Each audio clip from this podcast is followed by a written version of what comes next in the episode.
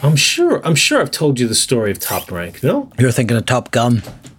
Top Gun? That's not a jazz bar. That's one of your, well, you know. It's Tom Cruise's latest experimental space bars. That's a different Scientology project. And jazz, the perfect combo.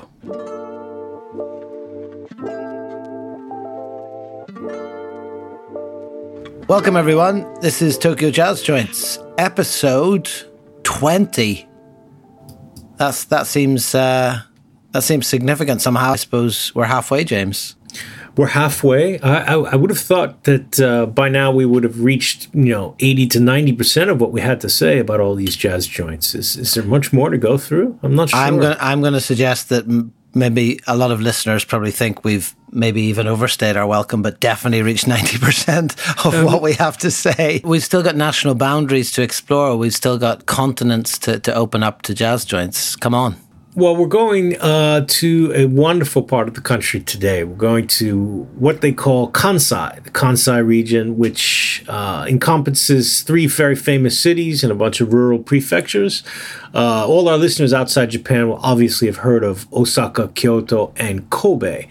And we're going to focus on just a couple places today in Osaka and Kobe. I think we mentioned Kyoto in a couple previous programs, but and we did mention Kobe as well, because if you remember, I think when we talked about Java, we were already in Kobe. So that should be familiar for people who've listened to that particular episode. Yes. So we're going to kick off today in a place called Jam Jam, which doesn't necessarily, to me, it's got more of a reggae feel, but it's very, very much a jazz place. And actually, we went to all of these places that we're going to be talking about today separately, and I'm not sure I've heard your experiences. So in another exciting first for Tokyo Jazz Joints, we may be revealing things that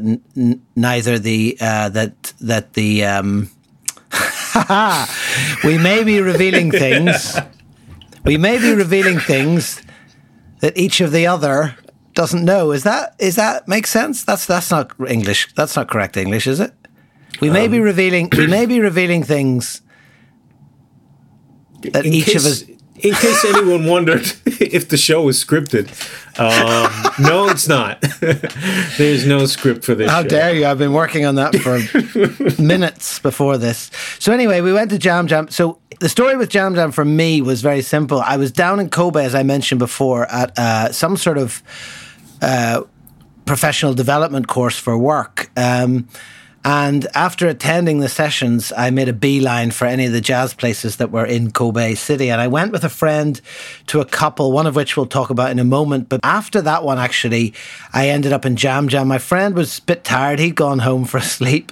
And I thought, well, I'm not going to miss this. And when I got to Jam Jam, it must have been certainly after 10 p.m. And I'd say, with the exception of maybe Bossa in Hokkaido, it is probably the biggest of any of the places I've been. Like, it's down a staircase, and it was absolutely cavernous, like huge, huge place. And of course, when you come in the door, as you can see from one of the photos, if you're looking at the photos on tokyojazzjoints.com, it's sort of split into two sections. So when you get in, you're faced with this choice immediately of whether you go to the conversation seat or whether you go to the listening seat. And it wasn't really a choice that I had to make, because I was the only person in the whole place at this time of night. On top of which, they played Olé Coltrane at ear-splitting volume. So I just sat there on my own in Kobe on what was probably like a Thursday night, listening to Coltrane at ear-splitting volume and thinking, I'm so glad I didn't miss out on this opportunity. That's fantastic. I had a very different experience. I was in Kobe with my family, and this was a couple years back. I guess my kids were a little bit younger, but anytime we go anywhere, my wife is very understanding. She's like, okay, you've got 3 hours. Go, don't come back too drunk.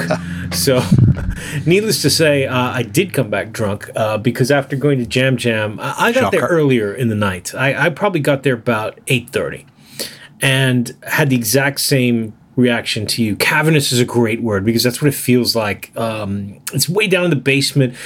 I thought it had a little bit of a New York vibe to it, to be honest. Yeah. It was the kind of place that you'd find in New York City, in Brooklyn, you know, these days especially.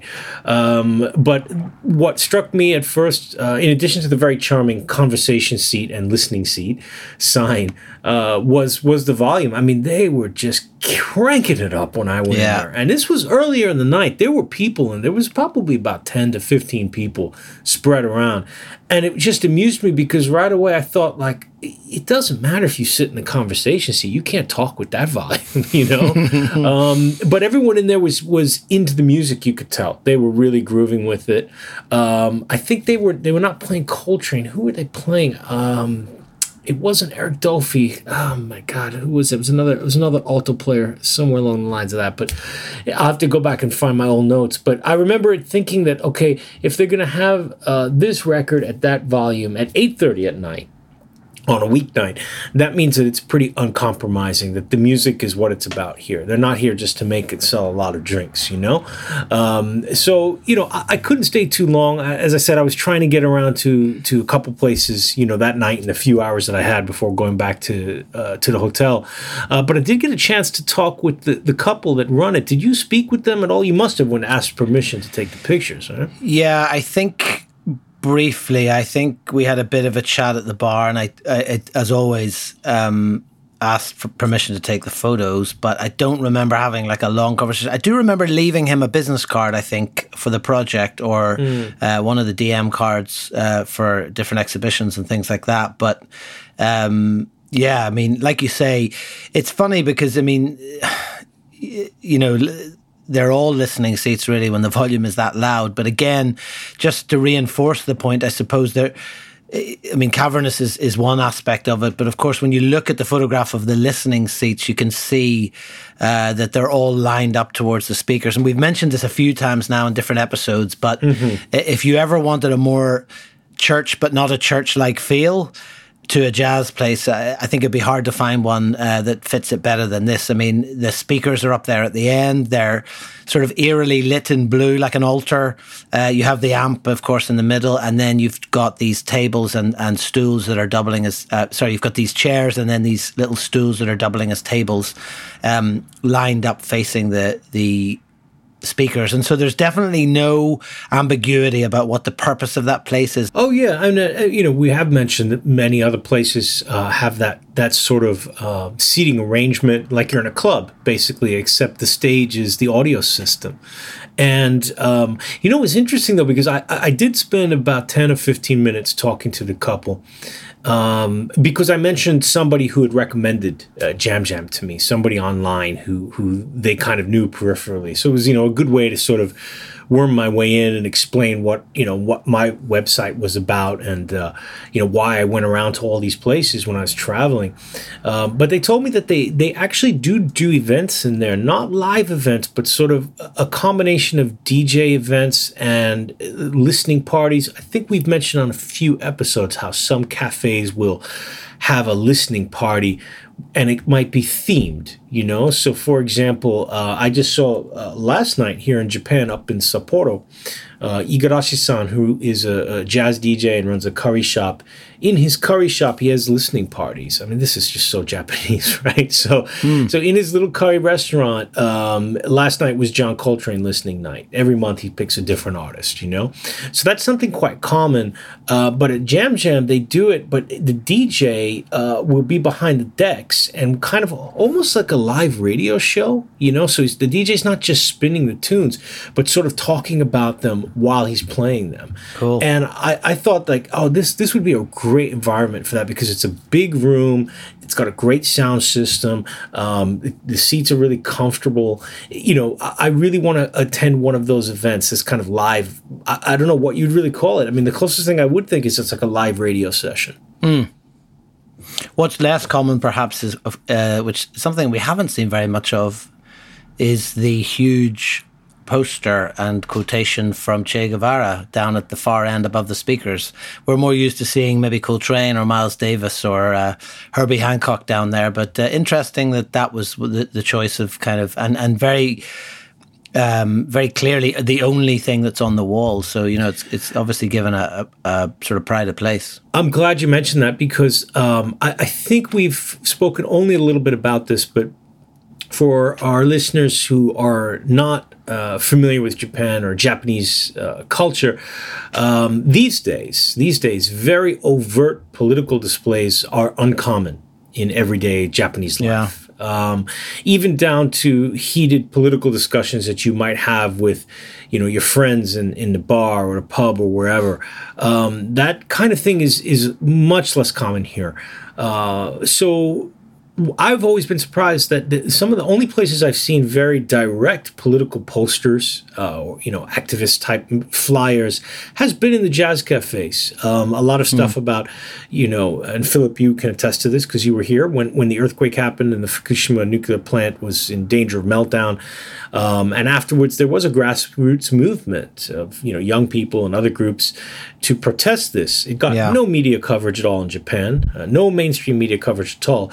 But I've seen the flyers for these kind of events in jazz spots. So I think the owners of the jazz cafes are a little bit more tuned into sort of that old, that kind of maybe that remaining sort of 1960s culture we described when Japan was burning in the streets and the students would go to the jazz kisaten, you know? That's the thing, yeah. And I think, you know, it, like you said, it's a reminder of the association between jazz and counterculture. And I think probably a lot of times, you know, people have a particular image of jazz as being this very kind of smooth and sort of schmaltzy, kind of cheesy type of music. And of course, like, we know that that's not the case, but it is also worth remembering, like, a lot of these guys that run these places, and indeed the women owners as well, you know, they grew up, many of them, in a very different time politically, and something that there was a lot more tumult around politics and that kind of culture. And so you go in there now and see these, you know, aging owners and think, you know, oh, this old guy, this old girl that's running these places. But of course, you know, in many ways they were possibly involved in that kind of counterculture, and even, just as we said before, by their choice to run a jazz bar at night in very antisocial hours, in a country where, you know, very much the focus is on, you know, towing the line and keeping your head down and playing the game and being acceptable in inverted commas. You know, they really are pioneers and they're really out there and have made a very conscious choice to sort of exist outside the mainstream. So, yeah, it's not surprising, I suppose, in some ways that it is there and it is Che Guevara, but equally, you know, like you say, it's we tend to see more jazz memorabilia as much as anything. So. Yeah, for sure. But it's definitely, I think it's a place that I really loved, and I would like to go back and spend more time there, you know, the next time I get down to the Kansai region. And it is, you know, visually, spatially, just a very unique place. It doesn't look like anywhere else that we photographed. So if you are in the Kobe area, and Jam Jam is right next door to Chinatown. Kobe is sort of like the Yokohama of to Osaka's Tokyo. So Kobe's the port city. It's got a big Chinatown. It's got a big jazz scene, but it's very walkable. It's very, very walkable. It's not a large city, and you could easily hit, you know, a couple of these places in between getting your Chinese noodles out. Now, Philip, the night that I was there, so, you know, I mentioned I had a strict time limit to get back to the family. So after Jam Jam, I got a little lost looking for our next joint, which is a really beautiful small space called Goodman. Yeah. Now, unfortunately, and one of your pictures did capture that they, you know, they have a periodic live schedule, you know, of live gigs going on there. And that night, unfortunately, I walked right into the middle of a session. And so I got my pushy New York attitude on, and I just said, oh, look, I only came in to take a picture. Can I just come in and take a picture and have a quick beer? And unbelievably, the owner said yes. So I didn't have to pay the 4,000 yen. I mean, the gig was almost over. It was probably going to be another 15 minutes, you know. But I told him, I said, look, you know, I'm just here on vacation. I'm from Tokyo area. I really love jazz places. Can I just come in for a drink, take a picture? He's like, yeah, come in. But it was very crowded. I didn't really get a chance to talk to him, and I didn't have much time. So I was happy to see that you got the pictures that you did when the place was pretty much empty. But I don't remember the story of when you did go there. Was this right before you left to go back to Ireland? Well, it's funny you should say that it's empty, because actually some of them were taken after us, but as you can see from the two that feature the bass player, it was actually, there was a gig on that night as well. So we managed, I think, to get in and sneak somehow a couple of seats at the bar. So it was, in fact, before I went to Jam Jam.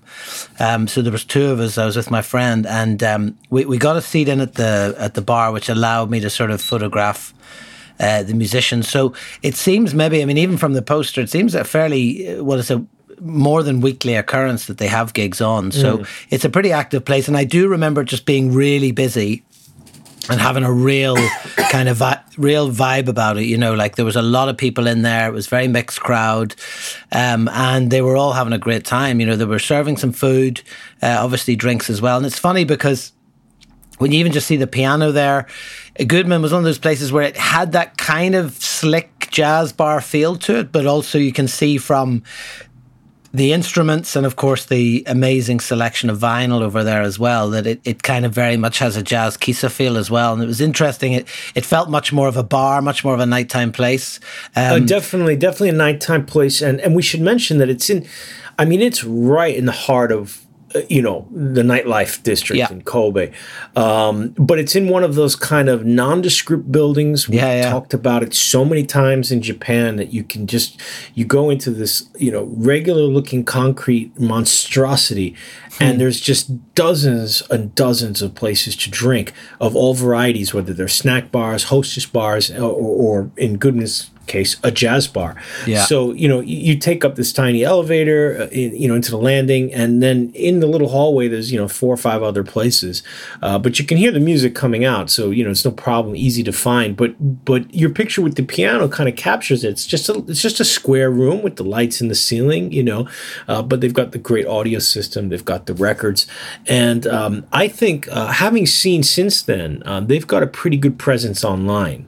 They seem to use social media a lot, and they do have a lot of gigs. I think it's one of those places, it's a smaller club, but it's a place that people who are visiting the Kansai region, musicians who are definitely going to go there for a gig. Yeah. For the design nerds listening, I'd say the logo is definitely one of my favorite fonts. Again, one of those fonts that are all over Japan where you could barely recreate it. You know, if you wanted someone to make that for you now, they'd really struggle. Very analog vibe to it, and just a gorgeous, gorgeous typography. And I think somewhere in the piles of things, I have a couple of beer mats as well that I got that night. So, yeah, really nice place. Glad I got to it. Glad we got in. That you got, or that you happened to just walk out with? Well, I mean, we're talking about paper beer mats. I mean, I don't think it's... Okay. It's hardly a federal crime, is it? I mean, not the Nefertiti kind, on the one that I'm using on my desk now. No, definitely not. No. Okay. Well, you know, it's funny. You mentioned the font of the sign, because I'm actually so much more taken with the door that just says bar on it. I mean, that's kind of... I kind of like that. Like, if I ever own my own place, I might do that. I'm just going to put bar on the door. Yeah, it's very simple, isn't it? And like you say, you can hear the music, but there's nothing that indicates really... other than that it is a bar. And, you know, if you look down the corridor from where you're standing, it would just be a plain white corridor, like something from The Shining.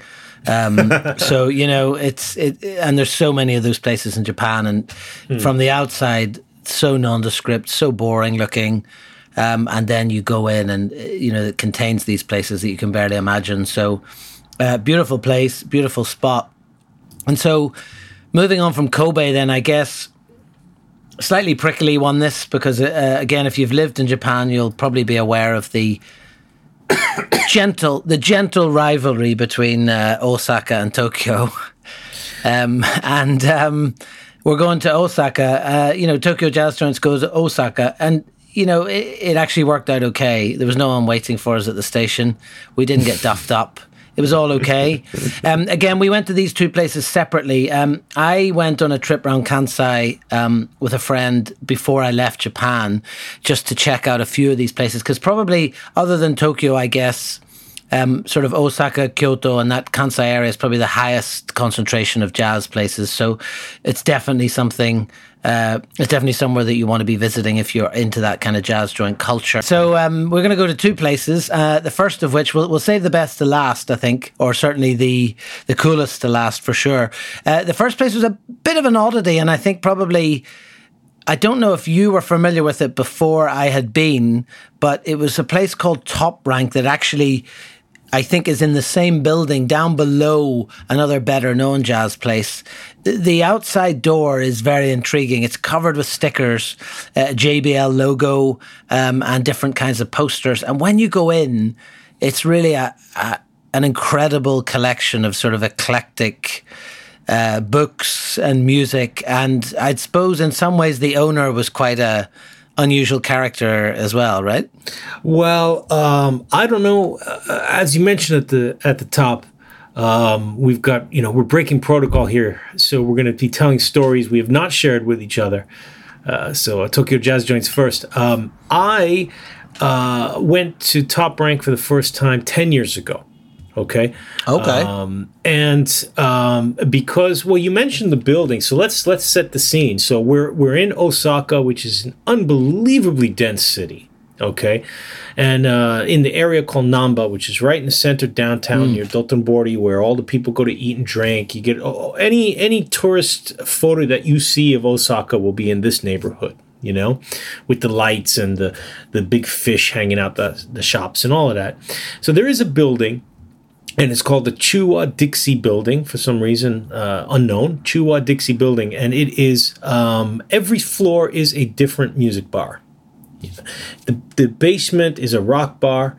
The first floor is a kind of a shot bar with just jazz in the background, the kind of place you go for a cocktail to talk business.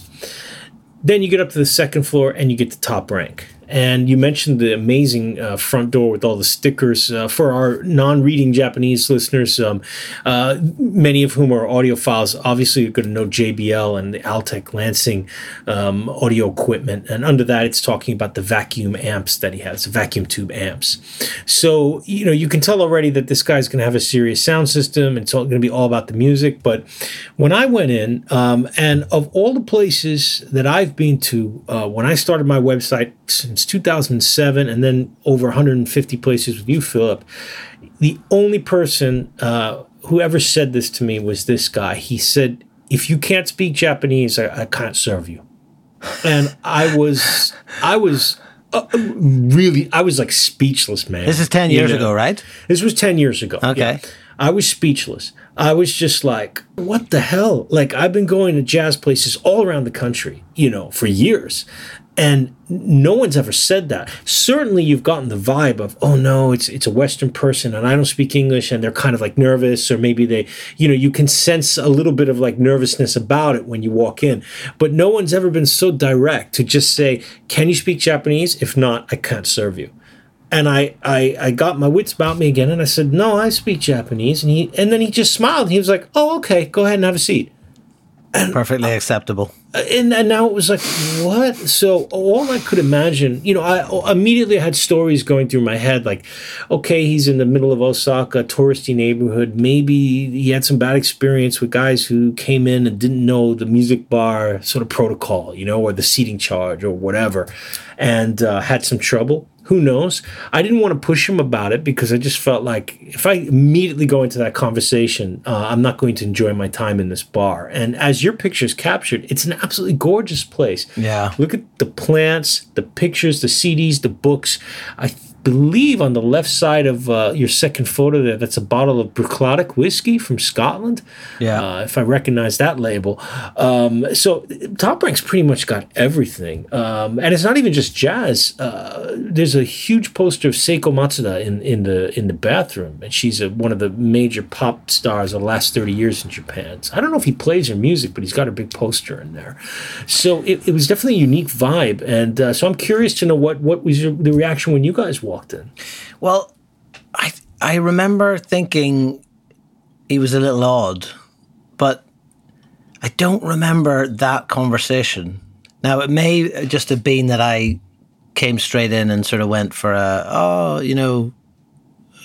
ego judesca or whatever, and that kind of maybe mitigated that, or possibly over the course of the 10 years he'd grown to love random Westerners walking in, even the ones that couldn't speak Japanese. I don't know, but he was very chatty.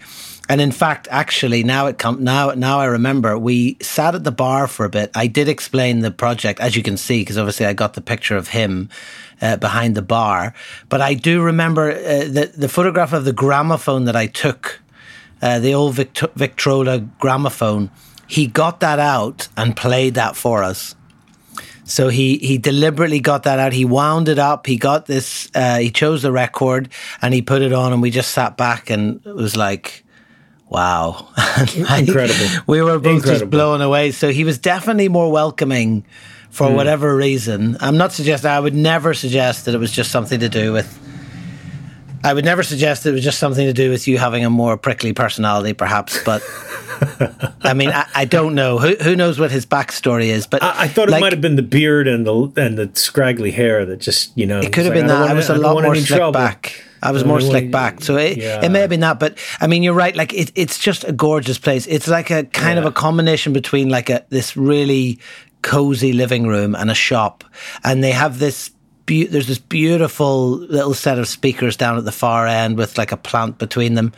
And then also you've got this kind of like Balinese Hindu mask up there and the different kinds of fabric prints. And so it's just a really, really eclectic. It's very much a hodgepodge. It almost feels like a store. You know what I mean? Like you go into one of these old, like, you know, used book and vinyl stores that you have around Japan, and where they just have like tons of clutter for sale. You know, that's kind of what it feels like. I'm so happy that's a bit harsh. That's a bit harsh. I mean, it's beautifully kept. Like, I mean, if it's a storeroom, it's got a lot of love and attention. I mean, look how gorgeously laid out it is. I mean, I bet you he can put his hand on anything. Well, it's the randomness though, because there's so many random books. And I mean, look, you know, above the bar you got the great portrait of him, and he's got the beef jerky, you know, hanging up there. He's got some cans underneath. I don't even know what that is. Is it tuna or fish or something?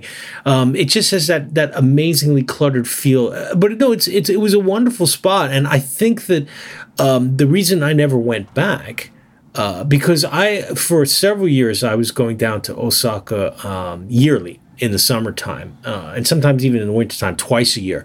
So I would always hit Lush Life in Kyoto, and I would always hit the music building, the Chuo Dixie Music Building, but would always go to the place upstairs after my experience with him. So I didn't even catch his name, but now that you said that, next time I'm down there, I'm going to go back, and maybe, you know what, maybe he was just having a bad night. Who knows? You know, I feel like your assessment of the place is maybe tainted slightly by your traumatic experience. No, it is a gorgeous place. And remember, like, what's incredible is that this building, so we've mentioned, it's five floors of music bars, all of them ostensibly competing with each other, but they each have a different vibe. The three so-called jazz spots are very, very different. So from Top Rank, you go up to the third floor, and it's Bird 56. So this time, you tell me first, what was your impression of Bird? Well, hang on. Sorry, are we skipping over Fannie Mae? Because I mean, again, as if we haven't made the point enough times. But not only do you have these two incredible jazz bars in the same building, you've also got a dedicated Rolling Stones and blues bar in the basement. So, you know, time and time again, you just have the scale and extent of these bars and the dedication of like owners to a particular type of music or culture is just astonishing. And, you know, to have in some cities to have those five bars at all would be something worth boasting about. But like the fact that they're five of those are crammed in that one building, I just think is astonishing. And you know, and it's known as the Osaka Music Building. If you want to read a little bit more about that, you can look up my website, Tokyo Jazz Site. I have an article on there about it that I wrote years back. You know, I never went into Fannie Mae just because I thought, if this is a Stones and blues bar, I'm going to be getting the drinks out. And by the time I move up to Top Rank and then make it to Bird by the end of the night, it could get a little bit ugly. So I just decided not to go in. Every time I go back there, I just stick with Bird. I don't know if it would be your speed anyway. Hey, I'm a big blues guy. I know, but you know, if you were going in with those fabric print shirts and that bag swinging about, I think you might have been ejected before you got to order a drink. You are so jealous of my blue bag. You mention it quite often. It's one of the best bags I've ever owned. It's lasted for like years. Not even a tear in it. Yeah. We'll make sure to post pictures of that bag on social media just in case anyone's interested. Check the TJJ Instagram feed tomorrow for that one. Delving deeper. So let's finish up with Bird 56. And luckily, we don't have far to go because we just go up the stairs. Again, Bird 56. So I think, weirdly, we've talked about them in one order, but actually went to them in the reverse order. So I think I went to 56 first, and I hadn't been aware of Top Rank when I went down there. And then, of course, coming down the stairs past it and thought, well, you know, of course I'm going to go in here. Look at this place. But my goal that evening had definitely been Bird 56. And I think we'd got off the Shinkansen and maybe dropped some bags and gone straight there, or even gone straight there. And as you can see, again, from the pictures, I timed it in such a way that that there would be no one there, or it would just opened. And again, for me, this is one of those places, you know, at the risk of sort of boring the listeners and repeating myself, but I think, as if that hasn't already happened, I think this is one of those places that fits into that. You know, it's like the Osaka version of Downbeat almost. You know, it's just, it's kind of woody, it's kind of smoke stained. It's got these old stickers and posters that have been up there for years. It's got these little handwritten signs that, you know, that one that every day open immediately reminds me of the John Coltrane listening sessions in Downbeat. And also it's got this really interesting combination of Miles Davis in the toilet with the SM Bondage dance party flyers. So, you know, I was wondering if you were going to mention that, but I mean, not to mention that incredible ashtray, which I think is in the bathroom with all the different jazz record labels on it. Yeah, I wanted that one so much. It's just a gorgeous place. I mean, and again, the owner was very kind, very welcoming, lovely guy. I mean, Natori-san. Yeah, Natori-san. Amazing. So, you know, as I mentioned, the first time I went there was 10 years ago, and I loved Bird so much that every trip back to Osaka for work or with family, I would always stop by there. It was funny because the first time I went in, he had different glasses on. He had the same hat, but the different glasses he was wearing made him look almost identical to a well-known Japanese TV celebrity who's on one of these boring news programs named Teddy Ito. So that made me giggle. But the amazing thing was when I sat down to talk with him, he was like, "You speak Japanese?" I'm like, "Yeah." And he proceeded to speak to me for about 20 minutes straight. And I could barely understand him because he had an incredibly thick Osaka accent. That's right, yeah. The Osaka dialect, when it's really, really strong, is almost like a different language with different verb endings and different inflections and pronunciations. So the combination of this old guy's accent and then the music being very loud, I lost track of the conversation after a couple minutes. And it was really funny because I was sitting at the bar and there was a regular there, and he started to get a smile on his face, and he finally said, "Master, I don't think the honorable foreigner can understand you," which was really just like the way he said it was hysterical. And he was like, "What do you mean he doesn't understand? He speaks Japanese." And the regular was like, "Yeah, but you're speaking in Kansai-ben." They call it Kansai-ben, the Osaka dialect. And I had to confess. I said, "Oh, you know, I'm sorry, Natori-san. Yeah, I'm not catching everything. You know, I'm a little bit new with the Osaka accent." And so he slowed it down and spoke a little more straight ahead Japanese for me the rest of the night. But we had a great chat. And you mentioned the great, very worn-out picture near the door that says "open every day." I mean, he means that. I asked him, I was like, "Are you really open every day of the year?" And he said, "Oh, yeah, I haven't. I've taken about 3 days off in the last 15 years when I was feeling pretty sick." That's the religious life for you.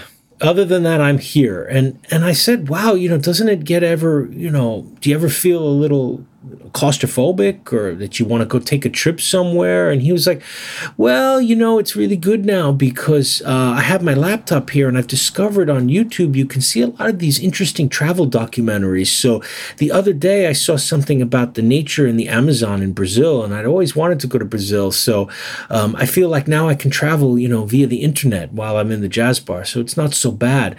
And I just thought, I mean, wow, you know, amazing. The guy's just a superstar, man. I mean, he's literally living in the bar, and he's been open since 70. Well, he told me he'd been there 35 years, which would have made it the late 70s, but the sign on the bar says 72. So I'm assuming he took it over from the first owner.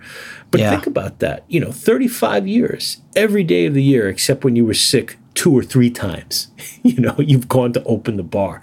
I mean, it's like a sort of performance art, really, isn't it? I mean, it's astonishing, really, when you think about it. I mean, and that in many ways reflects a lot of Japan, but I suppose it appeals to us because he's running a jazz bar, not working in a sort of some company or, you know, some awful place. But yeah, I mean, it's a gorgeous, like, from a photography point of view for me, I mean, it's hard to take a bad photograph in there. I mean, it's beautiful. The lighting is gorgeous.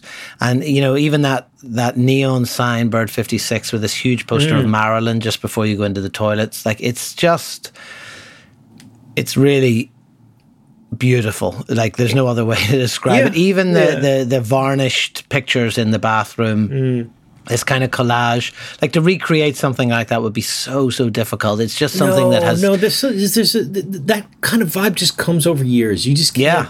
Yeah, you can tell when it's been forced, you know. And here it's like, no, this just happened over time. It's like, oh, that photo's a little scratch. I'll just like glue another one on top of it, you know. Like, I won't even bother to make it line up. And you can feel the years in there, but in a really good way. I'm curious just about, and I'm going to get really jazz nerdy for a second, but I didn't ask him why it's called Bird 56. Bird obviously is Charlie Parker, who died in 1955.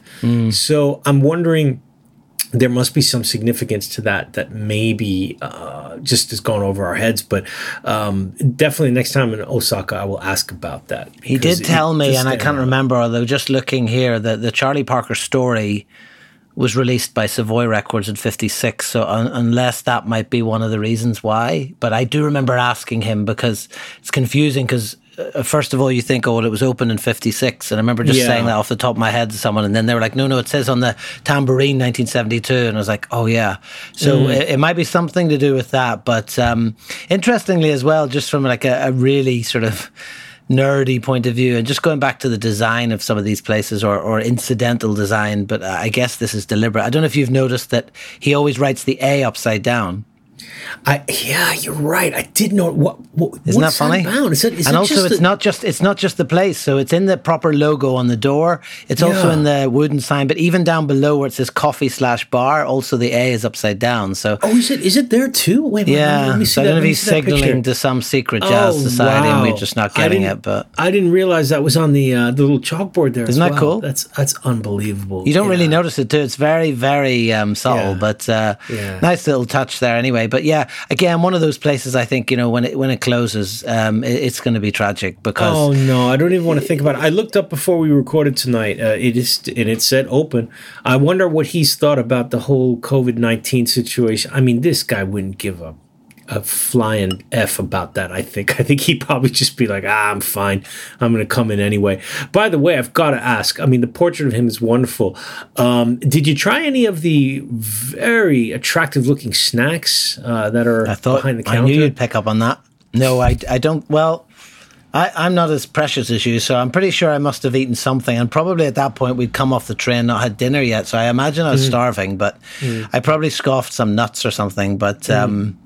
Yeah, I mean, I don't remember particularly what it was. I declined the offer, obviously, but I was also interested, the way he's got the liquor above them in that kind of like English pub style, where they hang them upside down, you just hold the glass up to get your shot. I've never seen that in a jazz bar before. You don't really see that in Japan very often. No, that's true, actually, yeah. I think in Japan they're always really big. We've talked a lot about how presentation and aesthetics are very, very important in Japan, especially in a lot of the bars. So the look of the bottles on the counters is always like carefully considered. Yeah. And here he's got them in the upside down way. I thought that was really interesting. But I mean, Bird's not a place, again, you're not going to go there to eat. Some of that stuff looked like it was there since 1972 and they opened. But one other thing that Natori-san told me, which was really interesting, getting back to him being there every day, I said, what about the live gigs though? Like, how did you go to gigs back in the day? And he was like, well, to be honest, when I opened a bar, I couldn't afford to go to any shows. I mean, they were pretty expensive, and especially for the foreign acts who came, people who were students or young Japanese fans, you'd have to save up a lot to go to one of these gigs. So I could barely make a living in the bar. So I've actually never even seen a lot of these people play live.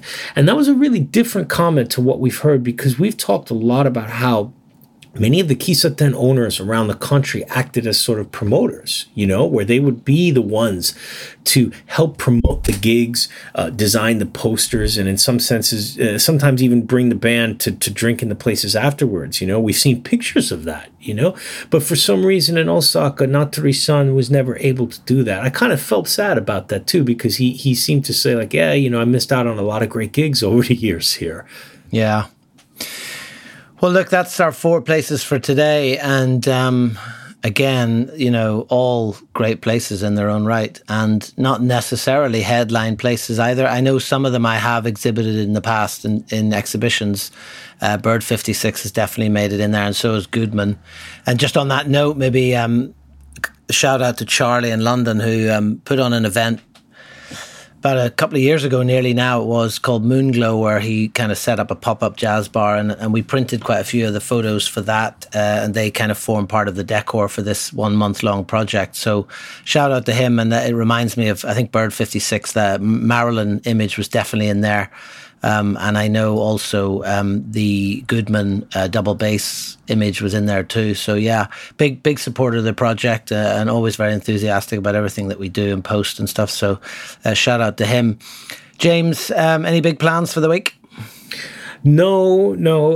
As you like to say, if you're listening to this in a very distant and different future, this will just be an historical footnote. But basically, we're a bit kind of entering a mini lockdown again here in the Tokyo area with the rise in number of infected people with coronavirus. So rather than the opening of the Tokyo Olympics, which was supposed to happen tomorrow, we're on a 4-day weekend of nothing happening at all. And you know what? It's not too bad, Philip. I'm catching up on a lot of music stuff and hanging out with the family and, recording some podcasts. So, well, fingers crossed that I'll make it back to Tokyo and Japan before the Olympics is rescheduled, if indeed it ever is, because it seems like certainly the appetite to do that is waning in Japan. But I'd love to make it back over there before that. And so, well, ideally, you'll come back and the Olympics still won't go on. So we can have the best of both worlds. Because the ideal situation. Nobody at this point wants it to happen. So, but always good to chat with you. I'm so happy we got to talk about the Kansai places. I forgot about how good they were. So this was great. Well, next week we're back in Tokyo for another one of our Deep Cuts episodes, episode 21. We're going to be going to certainly one of my favorite experiences ever in the project. So look forward to that. If you haven't listened to all the episodes already and you're not listening consecutively, please go back in. There's another 19 episodes you haven't heard. And we hope you enjoyed last week's episode as well, with the extended interview with Dr. Aizawa formerly of Toru Aizawa Quartet, who released the legendary Tachibana album. Listen, James, look after yourself this week. In the meantime, stay safe and enjoy yourself. You too. Take it easy, man. Talk to you soon. See ya.